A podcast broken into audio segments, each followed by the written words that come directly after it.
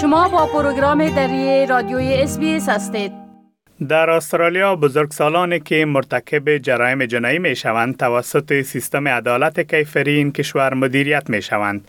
اصطلاح تأسیسات اصلاحی به مکان استفاده می شود که یک فرد پس از آن که مجرم شناخته شود در آن دوران محکومیت خود را سپری می کند.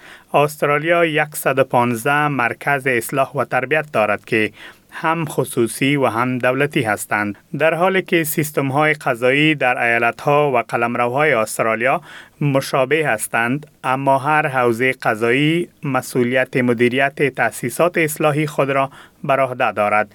اداره احصایی استرالیا معلومات دقیق را در مورد نفوس زندانیان بزرگسال در استرالیا جمع آوری می کند ویلیام ملن در اداره احصایی استرالیا به حیث مدیر مرکز ملی آمار جنایت و عدالت کار می کند او می گوید که در ماه جون 2021 حدود 43 هزار زندانی در مراکز اصلاح بزرگسالان نگهداری می شدند که 92 درصد آنها مردان و 8 درصد آنها زنان بودند. In June 2021 we had 43,000 prisoners in the adult corrections system and of those just over 15,000 were on remand awaiting trial. 92% are males versus 8% females.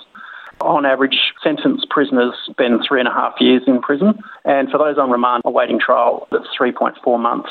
ملن می ازد که در جون 2021 در هر 100 هزار جمعیت بزرگسال نرخ تمام افراد در سیستم زندان به 214 نفر می رسید و اگر فقط جامعه بومیان و جزیره نشینان تنگه تورس را در نظر بگیریم در هر 100 هزار نفر به 2412 نفر بزرگسال می رسد.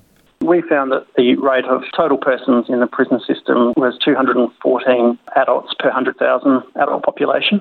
And if I just take the Aboriginal and Torres Strait Islander community, we're looking at 2,412 Aboriginal and Torres Strait Islander adults in the system per 100,000 Aboriginal persons. So it's about 10 times the rate of the average population. وقتی که یک فرد بازداشت می شود برای تعیین سطح امنیتی مورد نیاز مورد ارزیابی قرار می گیرد. ایما سمیت مدیر نگهبانی مترو وست در نیو ساوت ولز است. او می گوید که جدیترین جرایم مانند تروریسم بالاترین تدابیر امنیتی را دریافت می کنند. او می گوید که سه نوع مراکز امنیتی دارند که عبارت است از مراکز دارای تدابیر امنیتی حد اکثر، متوسط و حد اقل. این که یک شخص برای چی چیزی بازداشت شده مجرم شناخته شده یا در بازداشت است اینها تعیین می کنند که آنها در کجا و تحت چی طبقه بندی قرار می گیرند.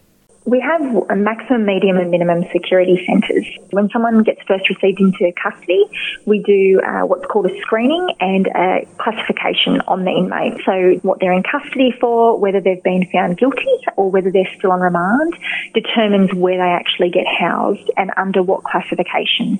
خانم سمیت می گوید از آنجایی که تنها 8 درصد از جمعیت زندانیان را زنان تشکیل می دهند، زندان ها باید اطمینان حاصل کنند که همه به امنترین و مطمئنترین شکل ممکن به سر می‌برند.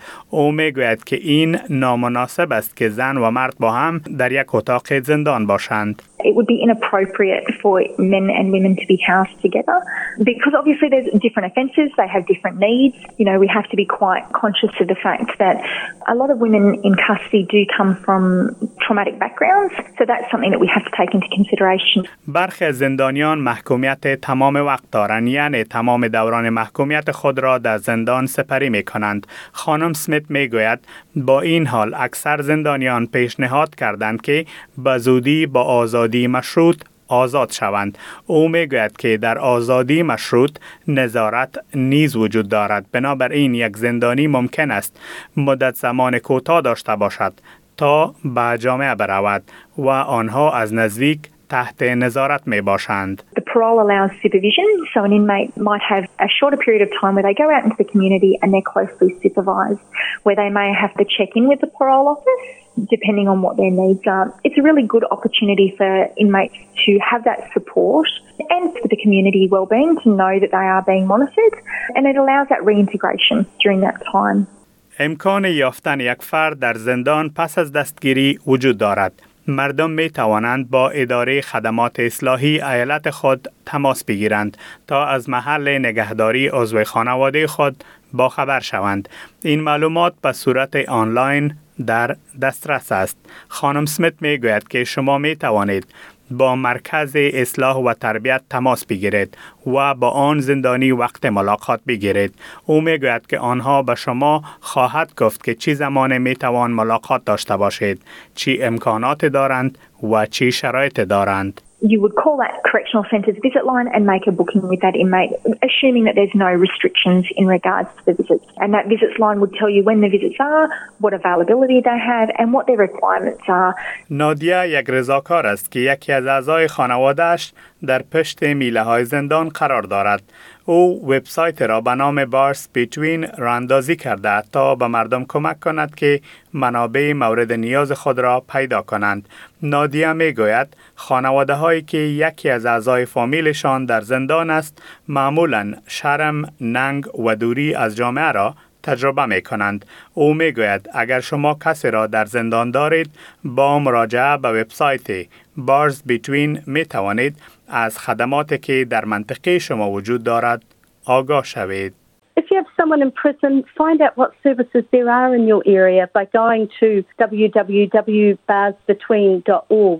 Most of these are run by volunteers who are going through what you also might be going through. They are often the ones who are, are left to carry the emotional and even financial burden of somebody inside. Someone once said the person does the crime and the family does the time. It really feels like that. زندانیان در هنگام حضور در داخل زندان و همچنان پس از آزادی به حمایت نیاز دارند.